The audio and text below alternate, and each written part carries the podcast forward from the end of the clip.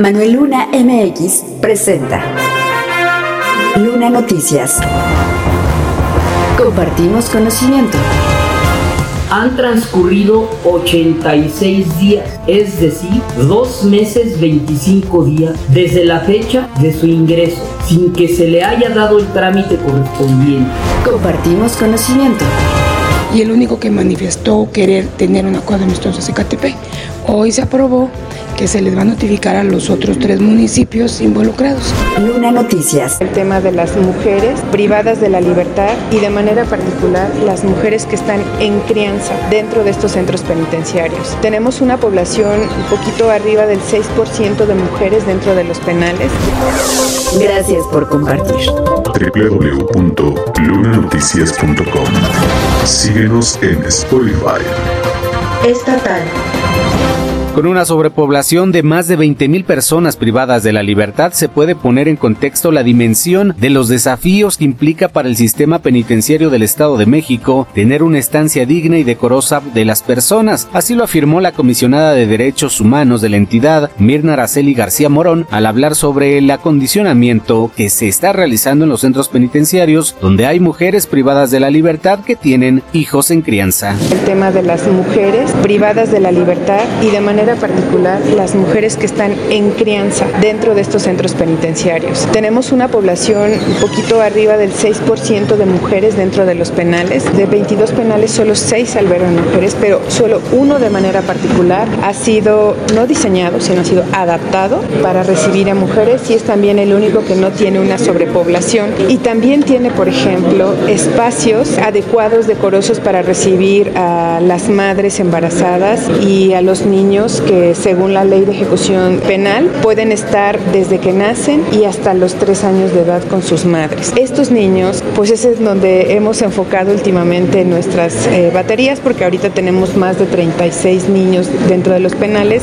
Previo a las adecuaciones, el 21 de septiembre García Morón puso en estado de alerta sobre esta situación a la gobernadora, por lo que ahora reconoció la adaptación de los espacios en Ecatepec y Texcoco y resaltó la importancia de considerar estos espacios y a las personas que están en mayor vulnerabilidad, que en este caso son los niños en crianza. Yo entro a los penales y esto desmitifica un poco la posibilidad de que no entren autoridades como nosotros. Y como lo comentábamos en el caso de las galeras, nosotros llegamos a hacer las visitas de manera sorpresiva. Finalmente resaltó que con base en lo anterior detectaron que en Zumpango hubo problemas de salud, por lo que asistieron con médicos, lo mismo que en Barrientos, donde ya tienen un área con médico para las mujeres, dado que este último es el penal con el mayor número de quejas.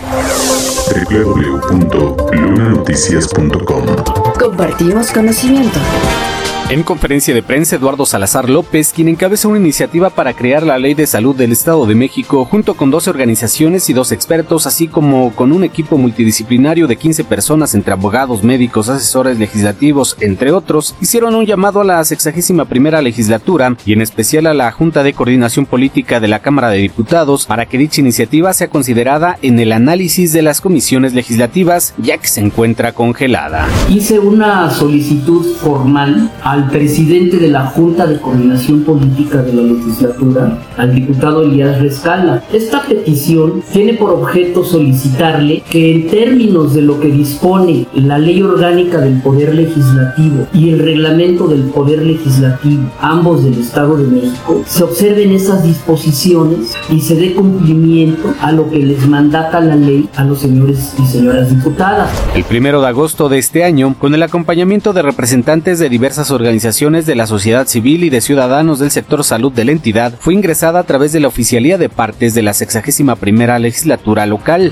Lo anterior en términos de lo que señala la fracción quinta del artículo 51 de la Constitución Política del Estado Libre y Soberano de México. Al respecto, y aquí el dato, han transcurrido 86 días, es decir, 2 meses 25 días desde la fecha de su ingreso, sin que se le haya dado el trámite correspondiente. De acuerdo con Eduardo Salazar, quien fue coordinador de asesores de la Comisión de Salud en la legislatura pasada, la iniciativa tuvo como antecedente el 12 de agosto de 2019, tras la presentación de indicadores de la ONU, por lo que su elaboración ha llevado un tiempo superior a 3 años. Dicha iniciativa tuvo participación de organismos internacionales nacionales. Además, la iniciativa, resaltó, retoma los más altos estándares internacionales, de ahí la importancia de recuperar el trabajo que no tiene tintes políticos, a diferencia de la iniciativa presentada por una diputada en la presente legislatura, ya que agregó, la entidad es la única en el país que no cuenta con una ley en la materia. La ley en su diseño y estructura jurídica ya está armonizada y se ajusta a los criterios del gobierno federal, por lo que quienes participan en el proyecto consideran pedir a la legislatura que su iniciativa y las iniciativas ciudadanas transiten y se fortalezcan con propuestas de los propios legisladores. Además, aseguró que diversos puntos propuestos en el Pleno por los actuales diputados ya están integrados en la iniciativa de ley, como el presentado por las diputadas del Partido Verde sobre la creación de una comisión para dar seguimiento a la construcción de hospitales para que las obras no queden inconclusas, la cual incluso fue propuesta desde 2021, pero por falta de una ley no pudo prosperar. Con base en lo anterior y ante la moda del plagio en estos días, aunque están atentos, existe el temor de que se puedan retomar fragmentos de esta iniciativa y presentarse como propias por parte de los diputados. Ante este escenario, pidió saber cuáles son las razones que impiden a la Jucopo considerar una iniciativa de alto impacto social que busca fortalecer al sistema de salud estatal. La omisión legislativa en nada abona para tener la credibilidad de las instituciones, por lo que llamó y pidió tener un espacio de diálogo respecto a la iniciativa, ya que las iniciativas ciudadanas no deben verse como iniciativas de segunda. Finalmente, resaltó que la iniciativa presentada incorpora el principio de universalidad y el criterio de presupuesto progresivo y etiquetado, así como el uso de los mismos. También habla sobre el financiamiento a través de fondos locales, nacionales, internacionales o globales y sobre un plan maestro de infraestructura hospitalaria para regular la construcción de hospitales y que no queden inconclusos, así como dar seguimiento a través de una comisión especial.